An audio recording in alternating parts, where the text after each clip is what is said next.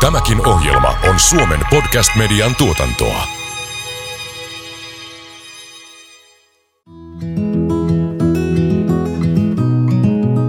Kuuntelet Sotepodia, jossa pohditaan ratkaisuja hyvinvointialan ongelmiin.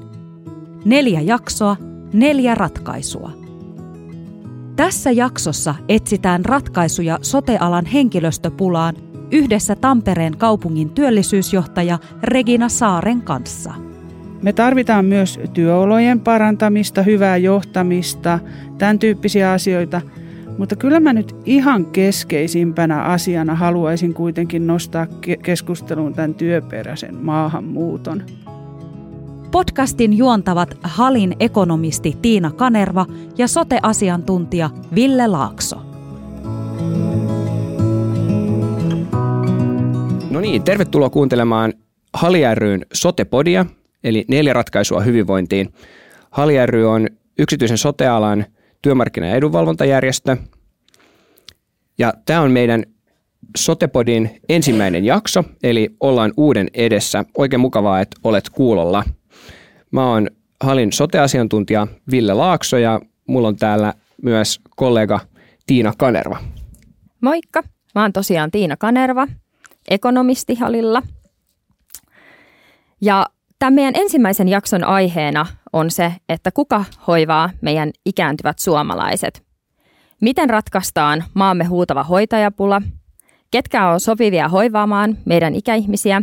Ja näinkin suuria kysymyksiä meidän kanssa on tänään saapunut tänne pohtimaan Tampereen kaupungin työllisyysjohtaja Regina Saari. Tervetuloa. Kiitos. Regina, kertoisitko vähän itsestäsi ja sun työstä? No, työskentelen Tampereen kaupungilla ja päätehtävä on tietysti Tampereella ja Pirkanmaan alueella turvata osaavaa työvoimaa meidän elinkeinoelämän ja julkisen sektorin tarpeisiin. Palvella tietysti työnhakijoita ja huolehtia siitä, että työnhakijoiden osaaminen ja ammattitaito riittää tehtäviin työmarkkinoilla. Jes, eli tosi tärkeiden asioiden kanssa painot kyllä varmasti päivittäin. No sanotaanko näin, että hyvin ajankohtaisten ja asioiden, joiden niin kuin varassa myös Suomi pitkälti lepää. Miten meidän elinkeinoelämä toimii, miten meidän yritykset, julkinen sektori saa osaavaa työvoimaa. Aika paljon puhutaan näistä asioista suhteessa Suomen kasvuun ja hyvinvointiin.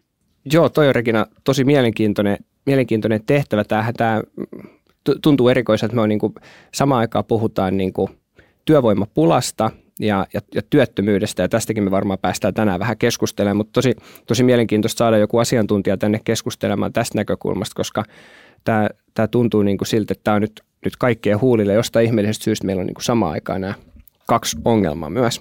Kyllä, ja viime aikoinahan on ollut tosi paljon puhetta siitä, että hoivapaikat ei esimerkiksi riitä meidän ikääntyneille, koska meillä ei yksinkertaisesti ole tarpeeksi hoitajia.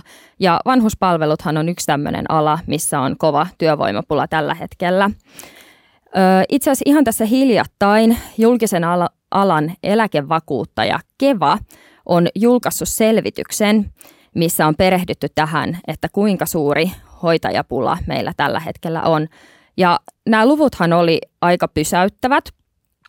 Vuonna 2021 arvioitiin, että koko maan tasolla puuttui 8000 hoitajaa, mutta nyt ihan tämän vuoden alussa julkaistussa selvityksessä tämä luku oli kohonnut 16 600 sairaanhoitajaan.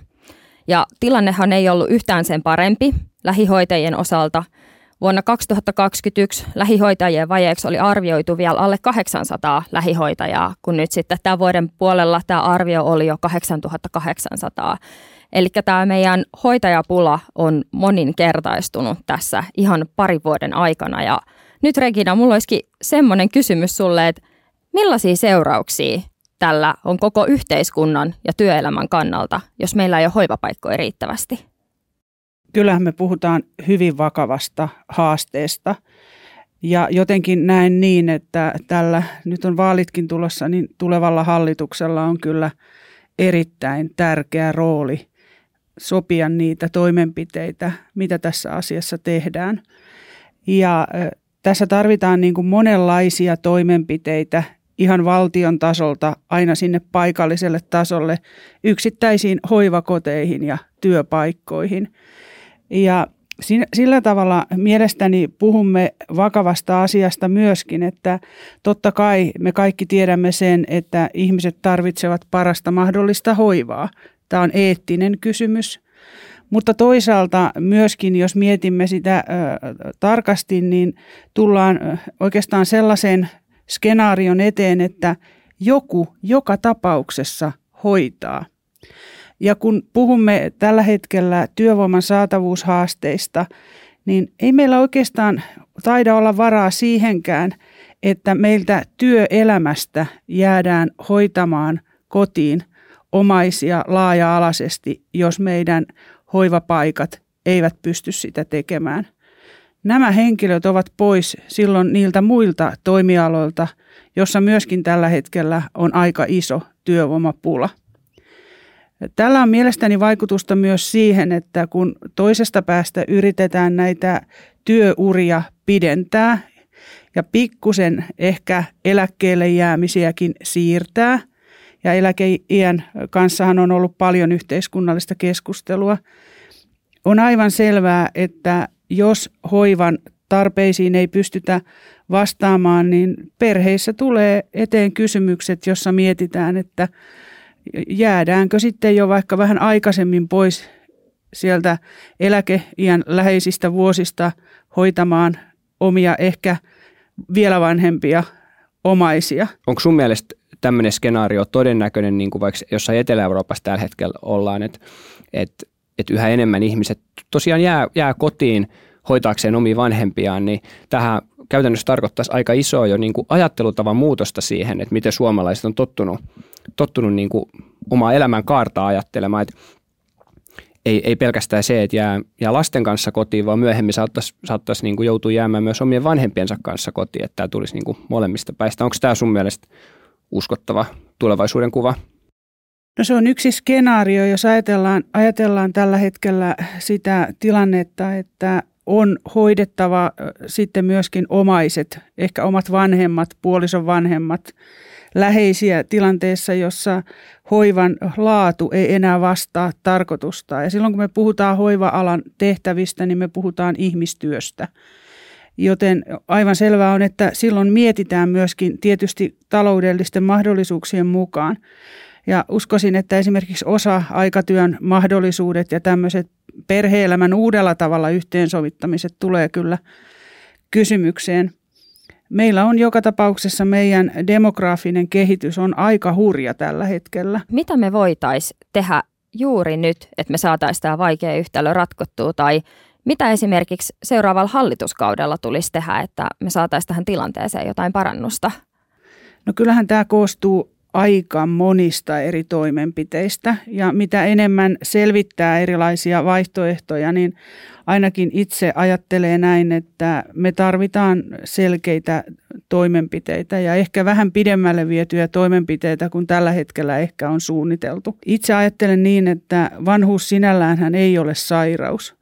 Toki me tiedämme, että vanhuuden myötä ihmisille tulee yleensä sairauksia ja niitä pitää hoitaa huolella ja hyvin, mutta toisaalta niin kuin hoivatyön osalta niin sitä ei mielestäni pitäisi myöskään niin kuin medikalisoida. Me tarvitaan myös työolojen parantamista, hyvää johtamista, tämän tyyppisiä asioita, mutta kyllä mä nyt ihan keskeisimpänä asiana haluaisin kuitenkin nostaa keskusteluun tämän työperäisen maahanmuuton, että nuo luvut, joita voimme päivittäin katsoa noista työvoimatarpeista sosiaali- ja terveysalalle suhteessa siihen niin kuin väkeen, jota meillä Suomessa itse asiassa työmarkkinoilla käytettävissä on tai sinne tulossa.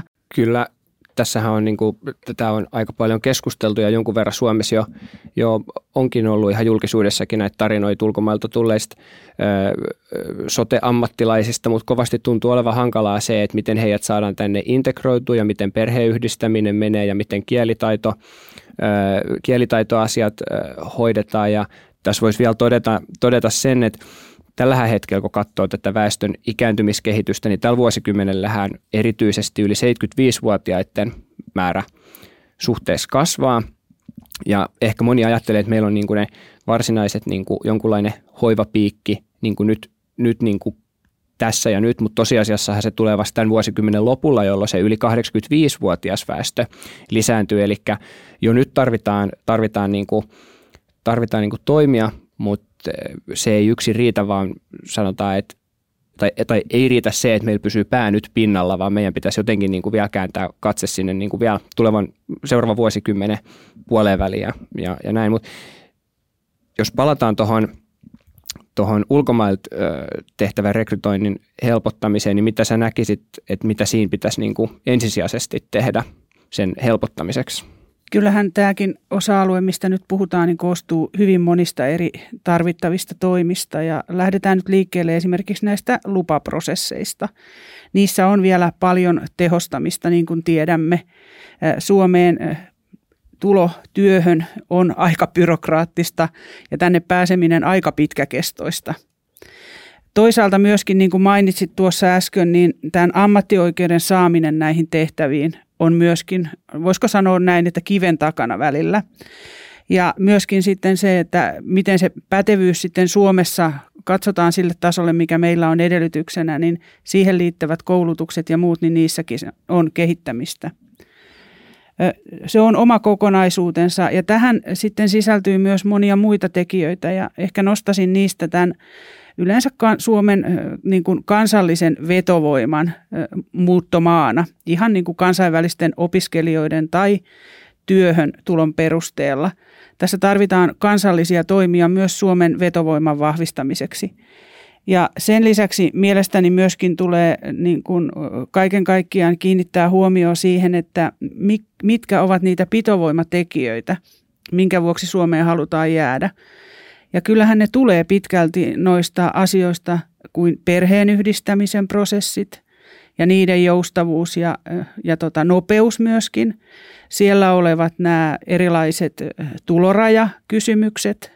Tämä on myös yksi asia, jonka näen, että seuraavalla hallituskaudella ehkä olisi syytä pohdiskella, että miten oikeasti ja aidosti saataisiin nämä tämmöiset veto- ja pitovoimatekijät myöskin Suomessa kuntoon. Suurissa kaupungissa on kehittämistä, mutta sitten kun mennään suurten kaupungin ulkopuolelle, niin kehittämistä löytyy vielä enemmän näissä asioissa.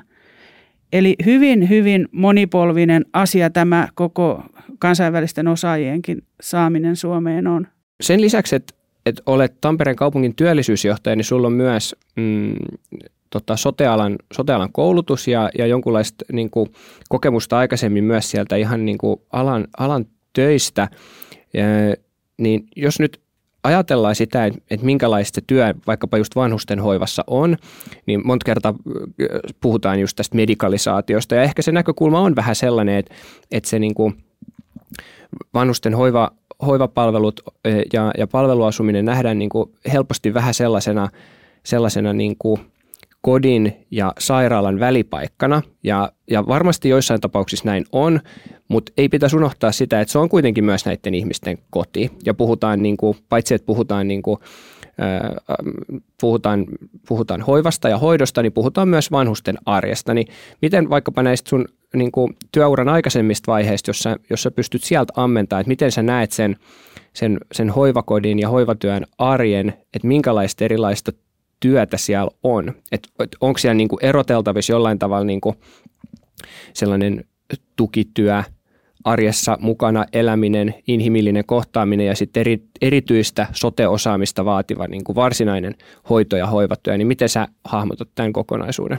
Joo, mulla on todellakin sosiaali- ja terveydenhuollon puolelta jokuisia tutkintoja ja vähän erityyppisissä tehtävissä siellä toiminut sekä sosiaalipuolen tehtävissä että sitten terveydenhuollon ja todella pitkä aika sitten on ollut myöskin hoivatyössä, että en ole kyllä paras asiantuntija ollenkaan arvioimaan hoivatyön työnjakoja työpaikoilla, että mä näen, että se paras osaaminen arvioida niitä on siellä hoivakodeissa ja näiden vanhusten kodeissa ja sinne pitää antaa riittävä toimivalta myöskin ratkaista näitä ilman ylimääräistä säätelyä, joka sitten taas saattaa aikaiseksi saada aikaan aika hullujakin asioita, vaikkakin puhutaan niin kuin, kaikki puhutaan siitä yhteisesti, että kaikki halutaan niin kuin saada hyvää hoivaa aikaiseksi. Enempikin ehkä perspektiivillä katselen sitä niin kuin myöskin omien omaisteni ja läheisteni kautta sitä toimintaa. Ja ehkä siitä näkökulmasta niin voisi sanoa näin, että kaikki sellainen työ ja tehtävä näillä hoivapaikoilla, mihin ei oikeasti aidosti tarvita sosiaali- ja terveydenhuollon koulutusta, niin pitäisi harkita aika tarkkaan, että käytetäänkö me työvoimaa siihen, että koulutettu työvoima täyttää hyllyjä, kirjoittelee pitkälti asioita tietokoneille. Eli siis voidaanko ajatella niin, että meillä voisi olla enempi osastosihteerityyppistä työtehtävää, avustavia työtehtäviä. Hoiva-avustajista puhutaan jo paljon ja heidän merkityksensä on todella tärkeä. Ulkoiluasiat, erilaiset potilassiirrot, ruokailussa avustamiset. Nämä kaikki ei välttämättä tarvitse sosiaali- ja terveydenhuollon osalta niin tutkinnon suorittamista. Ymmärrämme, että haluamme hyvää hoivaa, mutta toisaalta, jos sitten ei riitä niitä käsiä näiden tehtävien tekemiseen, niin mistä se hyvä hoiva sitten syntyy? Tuossa luin aikaisemmin, että nyt tällä hetkellä tehostettu palveluasuminen, eli tämmöinen niin kuin mitä ehkä aikaisemmin kutsuttiin vaikkapa vanhainkoteina, niin se vetää nyt todella paljon sote-alan koulutettua työvoimaa, mikä pitkälti myös johtuu tästä säädetystä mitoituksesta, mikä nyt edelleen on kiristymässä. Ja samaan aikaan, kun tarkastellaan tilannetta kotihoidossa, niin siellä sitten taas on niinku, oikeastaan niinku tämän peilikuvana niinku tosi kova työntekijäpula tai entistä kovempia. Ja vuonna 2022 taisi olla THL-lukujen näin, että kotihoidon käyntejä oli 4/5 vähemmän kuin edeltävänä vuonna, eli 1 800 000 vähemmän. Ja tämähän tietysti, niin kuin, jos ajatellaan sitä yksittäistä kotihoidon piirissä olevaa ikääntynyttä ihmistä, niin tämähän on aika haastava tilanne sillä, että jo aikaisemmin on puhuttu kotihoidon resurssien pulasta ja tämä ehkä jossain määrin selittää sitä niin kuin kasvanutta kysyntää päivystyksissä ja terveyspalveluissa sun muissa, kun jos nyt ajatellaan, että otetaan 1/5 kotihoidon käynneistä pois, niin vaikea kuvitella, etteikö se jossain näkyisi. Niin tämä on niin kuin, ehkä tästä niin kuin päästään siihen keskusteluun siitä, että minkälaista sääntelyympäristöä me halutaan luoda. Että sinänsä niin kuin on näin, että varmasti myös palveluasumisessa tarvitaan lisää henkilöstöä, mutta sitten pitäisi niin kuin hahmottaa se, että jos me lailla säädetään, että tänne on nyt pakko tuoda tämä ja tämän verran mitoituksella lisää ammattilaisia, että mitä se vaikuttaa sitten vähän niin kuin jossain yhteiskunnan toisessa sektorissa, että tarvittaisiin tällaista kokonaiskuvaa ja sitten ehkä vähän vähemmän semmoista nippelilainsäädäntöä, mikä sitten enemmän tai vähemmän siirtää niitä meidän vähäisiä resursseja niin kuin paikasta toiseen. Onko se niin kuin tätä kuinka paljon pohtinut? No tietysti toi oli mielestäni hyvä nosto tuossa, että jos ne palvelut ja tarpeet ei tule tyydytetyksi siellä hoivakodeissa tai joidenkin hoitojaksojen jälkeen ei voida palauttaa esimerkiksi vanhusta sinne hoivakotiin, niin sehän on ihan selvää, että nämä tilanteet ruuhkauttaa meillä sitten muuta sosiaali- ja terveydenhuollon palvelujärjestelmää. Pitkittyy nämä kuviot niin sen takia, että meidän järjestelmä menee pahasti kumolleen. Niin tämä tulee aiheuttaa myöskin osaltaan sitä, että meillä on työelämässä sitten tämmöistä odotusta sen suuntaan, että koska saadaan taas niin kuin henkilöitä takaisin työpaikoille, kun ollaan näissä sosiaali- ja terveydenhuollon hoitojonoissa. Nyt kun me puhuttiin aikaisemmin tuosta, että miten me lähdettäisiin tätä ratkomaan, kun sä oot siellä työssäsi joka päivä ja sä näet tämän TE-keskuksen arjen, niin jos me lähdetään miettimään sitä, että ketkä olisi nyt sopivia henkilöitä tekemään näitä töitä, niin onko sulla mitään semmoista ajatusta, että millaisille ihmisille tämä hoiva-ala voisi sopia tai että miten me saataisiin enemmän ihmisiä innostua tästä hoiva-alasta ja hakeutua tämän tärkeän työn pariin? No yksi keskeinen asia tietysti on myöskin tämän niin kuin hoiva-alan vetovoima.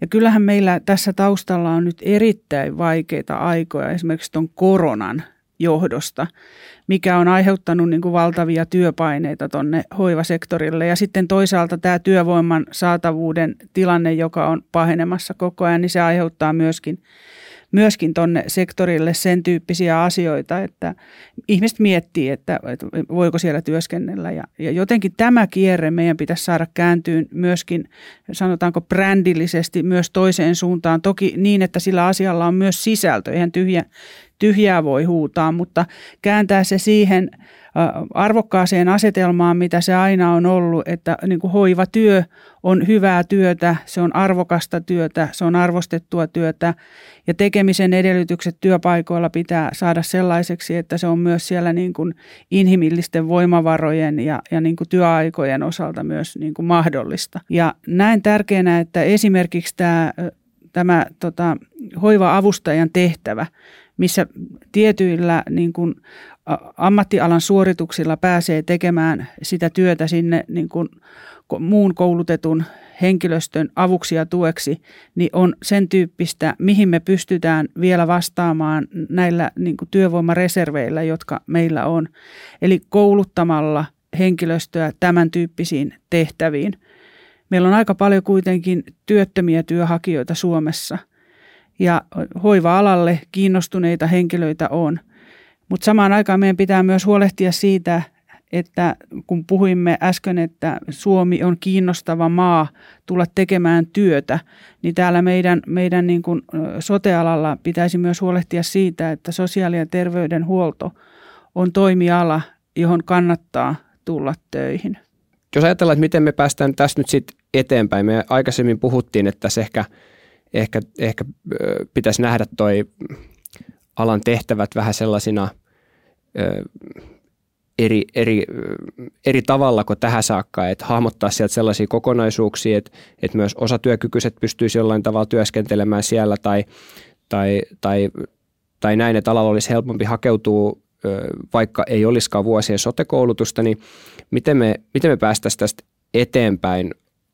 Puhutaan paljon esimerkiksi tämmöisestä kokeilukulttuurista, niin onko sinulla niin kuin tähän ajatusta, että miten me pystyttäisiin sellaista parhaiten ottaa käyttöön? Tietysti on olemassa myös tämmöisiä kansainvälisiä kokeiluja, tavallaan tämmöisestä vapaakuntatyyppisestä tai sanotaanko vapaan toiminnan tekemisestä, taitaa olla Tanskasta viimeisimmät kokeilut, jossa on ratkaistu näitä asioita niin, että on annettu laajempi toimivalta sinne hoivayksiköihin ja muualle, niin ratkoon näitä varsin kimurantteja ilmiöitä, joita meillä tässä nyt on kokonaisuutena tämän hoiva-asian ja sosiaali- ja terveydenhuollon osalta niin käsissä. Ja näkisin näin, että tietysti kukaan meistä ei voi niin kuin hyväksyä sitä, että meillä vanhukset tai hoivan tarpeessa olevat henkilöt on suoranaisesti minkään kokeilun kohteena. Näissäkin tilanteissa täytyy turvata se hyvä sosiaali- ja terveydenhuolto niin hyvä kuin suinkin. Mutta muulla lailla niin näkisin niin, että kyllä se paras viisaus ratkaista niitä tehtäviä ja tehtävien jakoja on siellä työpaikoilla. Et lainsäädännöllä on hyvä tarkoitus, mutta ihan omankin toimialan kokemuksesta voisin sanoa, että jos lähdetään kovin pitkälle säätelemään sitä asiakaspalvelun tekemistä niin kuin kansalliselta tasolta, niin se on aika kaukana kuitenkin siitä arjen tekemisestä. Ja näkisin näin, että sitä toimivaltaa pitäisi antaa sinne työpaikoille entistä enemmän. Ja kyllähän tämä koostuu monista asioista. Johtamisen pitää olla hyvää, niin kuin työolosuhteet pitää olla kunnossa, riittävästi tekijöitä pitää olla. Niin mä uskoisin, että siitä alkaa syntyä sen tyyppisiä asioita. Mitä tehtäviä sitten voidaan kullakin paikalla niin kuin mieltää, että voidaan teetättää muilla kuin sosiaali- ja terveydenhuollon henkilöstöllä, esimerkiksi lähihoitajilla, niin se riippuu tietysti myöskin siitä, että miten sinne saadaan sitä muuta tukihenkilöstöä. Mutta näkisin kyllä erittäin tärkeänä esimerkiksi sen, että hoiva-avustajien koulutusta lisättäisiin. Ihan siinä, kun muunkin sote-alan koulutusta kuitenkin joudutaan jossain määrin myöskin lisäämään. Tässä on nyt lueteltu paljon erilaisia keinoja ja näin, mutta ehkä tämä on nyt kuitenkin tärkeää hahmottaa myös niin, että tämä ei ole yksin niin kuin lainsäätäjän tehtävä nyt pistää tätä kuntoon, vaan tässä on niin kuin enemmän tai vähemmän kaikki niin kuin osallisina ja kaikki paitsi niin kuin kansalaisina, kaikki kaupungit pitäisi saada tähän mukaan ratkaisee tätä, järjestöt pitäisi saada mukaan ratkaisee tätä, palveluntuottajat pitäisi saada ratkaisee tätä ja varmaan jossain määrin myös niin kuin omaiset, niin mitä, jos kysytään näin, että mitä me itse voidaan tehdä, mitä meistä kukin voidaan tehdä, jotta me yhdessä yhteiskuntana ratkaistaan tämä ongelma, niin minkä sä nostaisit päällimmäiseksi tällaiseen kysymykseen? Omasta tehtäväkentästä niin nostasin ehdottomasti sen, että kun meillä on aika paljon työnhakijoita, jotka ovat esimerkiksi vaihtamassa alaa, entiset toimialat ei enää työllistä tai ammatteja on kadonnut alta, tai työ- ja toimintakyky tai osaaminen vaatii päivitystä ja halutaan kouluttautua uusille toimialoille, niin kyllä mä näen, että tämä työ, että me entistä tarkemmin myöskin meillä niin kuin vapaana olevat työnhakijat kartoitetaan ja käydään läpi ja keskustellaan sitä ja arvioidaan sitä myöskin vakavasti, että voisiko sosiaali- ja terveysalan tehtävät, vaikka tukitehtävät ja avustavat tehtävät, jos ei koulutuksen kautta ihan sosiaali- ja terveydenhuollon tehtävät muulla osin, niin voisivatko tulla kyseeseen. Se on niin kuin yksi, mitä näen, että me tehdään. Ja toinen on sitten kyllä tämän työperäisen maahanmuuton toimet ja siihen liittyvät kunnissa nämä asettautumisen, kotoutumisen toimet, erilaiset erikieliset, englanninkieliset varhaiskasvatustoimet, myöskin se, että me houkutellaan alueelle kansainvälisiä osaajia, opiskelijoita. Eli esimerkiksi isoilla kaupungeilla on tässä tosi paljon erilaista roolia ottaa vahvemmin vastuuta. Ja näen sen kyllä noin, että tämä ei ole niin kuin yhden toimijan toimenpideohjelma tai STM:n toimenpideohjelma. Tämä on Oy Suomi AB:n vakava toimenpideohjelma, johon tosiaan pitää laaja-alaisesti osallistua hyvin monien eri toimijoiden pohtimaan sitä, että mitä voidaan tälle asialle tehdä. Ja sanoisitko siis ihan näin, että myöskin silleen ihan niin kuin isompi yhteiskunnallinen ongelma, mutta että sitä pystyttäisiin myös lähteä ratkoon vähän enemmän sieltä paikalliselta tasolta, esimerkiksi niin kuin yksittäisen kunnan tasolta, hyvinvointialueen tasolta tai sitten ihan sieltä niin kuin vaikka just yksittäisen hoivakodin tasolta, että syntyy esimerkiksi tällaisia uusia innovaatioita tai ideoita tai hyviä käytänteitä, että voidaan myöskin niin kuin tavallaan ruokkii sitä kokeilukulttuuria, mistä löydetään niitä parhaita ratkaisuja. Kyllä, mä olen tainnut joskus julkisuudessa aikaisemminkin sanoa se, että meillä on todella hyvin koulutettu väki Suomessa työssä. Meillä on paljon korkeasti koulutettuja osaajia, jotka työskentelevät paikallistasolla, aluetasolla ja tietysti kansallisella tasolla. Ja viisaus ei asu yhdessä paikassa ja meidän pitäisi ottaa tämän korkeasti koulutetun väen potentiaali niin kuin käyttöön, kun mietitään näitä ratkaisuja nyt esimerkiksi näillä uusilla hyvinvointialueilla. Että miten ratkaistaan näitä asioita ja antaa sinne toimintavapautta ratkaista näitä asioita. Samoin kuin kunnissa pitäisi olla enempi toimivaltaa ehkä ratkaista sitten näitä laajempia kysymyksiä liittyen esimerkiksi kansainvälisten osaajien saatavuuteen ja asettautumiseen, pitovoimaan, tämän tyyppisiin asioihin, niin kyllä myös kunnat ja kaupungit kaipaa tässä nykyistä laajempaa toimivaltaa ja kokeilukulttuuria. Ja uskoisin, että tämä on laajempikin kysymys. Ja jotenkin uskon, että me ei kyllä selvitäkään tässä ilman sitä. Et jos me odotetaan, että nyt tulee joku viisaus, joka sanoo sitten, miten meidän pitää toimia, niin mä luulen, että me ollaan niin isoja haasteiden edessä nyt, että semmoista yhtä viisautta ei tule, vaan pitää valjastaa tavallaan näihin talkoisiin ja mietintään ja erilaisiin kokeiluihin ja toimenpiteiden miettimiseen niin kyllä laaja-alaisesti eri toimijoita ja ympäri Suomen. Mä kysyn vielä, että onko sun Regina joku huomio vielä, minkä sä haluaisit, tai onko jotain jäänyt sanomatta, minkä sä kokisit, että olisi hyvä tässä teemassa tuoda vielä esille ennen. Mä voin tuosta sitten vetää vähän yhteen vielä, että mitä me on tuossa puhuttu.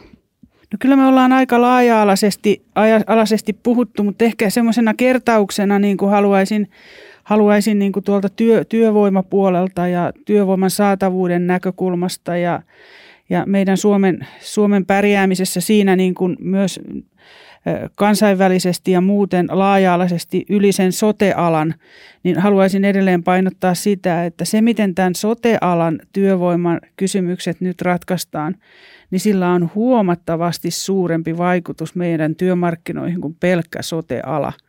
Ja tämä on se, minkä ehkä haluan tähän tuoda myöskin, että sote-alaa kun ratkaistaan, niin ratkaistaan aika paljon muitakin kysymyksiä siinä sivussa. Just näin. Eli jos vedetään keskustelu hiukan yhteen, niin enemmän työpaikoille vastuuta siitä, että mitä kukin tekee, miten se arki siellä parhaiten hoidetaan, mikä on hoivaa, mikä on arjessa avustamista. Ehkä vähän vähemmän nippelilainsäädäntöä ja sillä ohjaamista, ja ennen kaikkea peräänkuulutetaan varmaan tämmöistä kokonaiskuvan hahmotusta. Eli onko te samaa mieltä, että tässä olisi meidän ehkä 3 keskeistä teesiä? Kyllä, ja lisäisin siihen vielä sitten ne toimet, että me saadaan tänne myös kansainvälisiä osaajia, jotta tämä niin kuin tulevaisuuden yhtälö sinne 2030 on laskettu, että tarvitaan 230 000 osaajaa. Niin se on kyllä niin hurja luku, että sen lisäisin ehkä tuohon listaasi vielä. Se on hurja luku erityisesti siinä mielessä, että meidän laskelmien mukaan Suomessa koulutetaan sote-alalle vuositasolla noin 10 000 henkeä. Ja se sisältää sitten jo niin kuin monennäköistä, niin kuin ei pelkästään sairaanhoitajia ja lähihoitajia, vaan niin kuin monennäköistä vaikkapa liikunta-alan tutkintoa. Niin se, että jos ajatellaan, että meillä on vuosikymmenen loppuun mennessä tai ensi vuosikymmenen puolen väliin mennessä niin kuin yli 200 000 ammattilaisen tarve, niin mehän ei edes niin kuin laskennallisesti saada tätä aikaa. Ja sitten on vielä niin kuin monta semmoista epävarmuustekijää, mitä tässä laskelmassa ei edes oteta huomioon. Niin kieltämättä tämä on nyt sellainen asia, mikä kaipaa ratkaisuja, jotta Suomessa on niin kuin turvallista ikääntyä. Kyllä. Ja ehkä vähän sellainen niin kuin pienenä, vaikka se vakava asia, mutta niin kuin kevennyksenä voisi sanoa, että Suomi ei voi rakentua niin, että joka toinen hoitaa ja joka toinen on hoidettava. Kyllä. Siihen on varmaan hyvä lopettaa. Paljon kiitoksia Tampereen kaupungin työllisyysjohtajana Regina Saari. Me palataan seuraavassa jaksossa sitten taas vähän uusien kysymysten, mutta myös uusien ratkaisujen muodossa. Paljon kiitos kaikille. Kiitos. Kiitos. Tämän ohjelman tuotti Suomen Podcast Media. Jos pidit tästä ohjelmasta, muista seurata Spotifyssa tai arvostele ohjelma Apple Podcastissa, niin muutkin löytävät ohjelman pariin.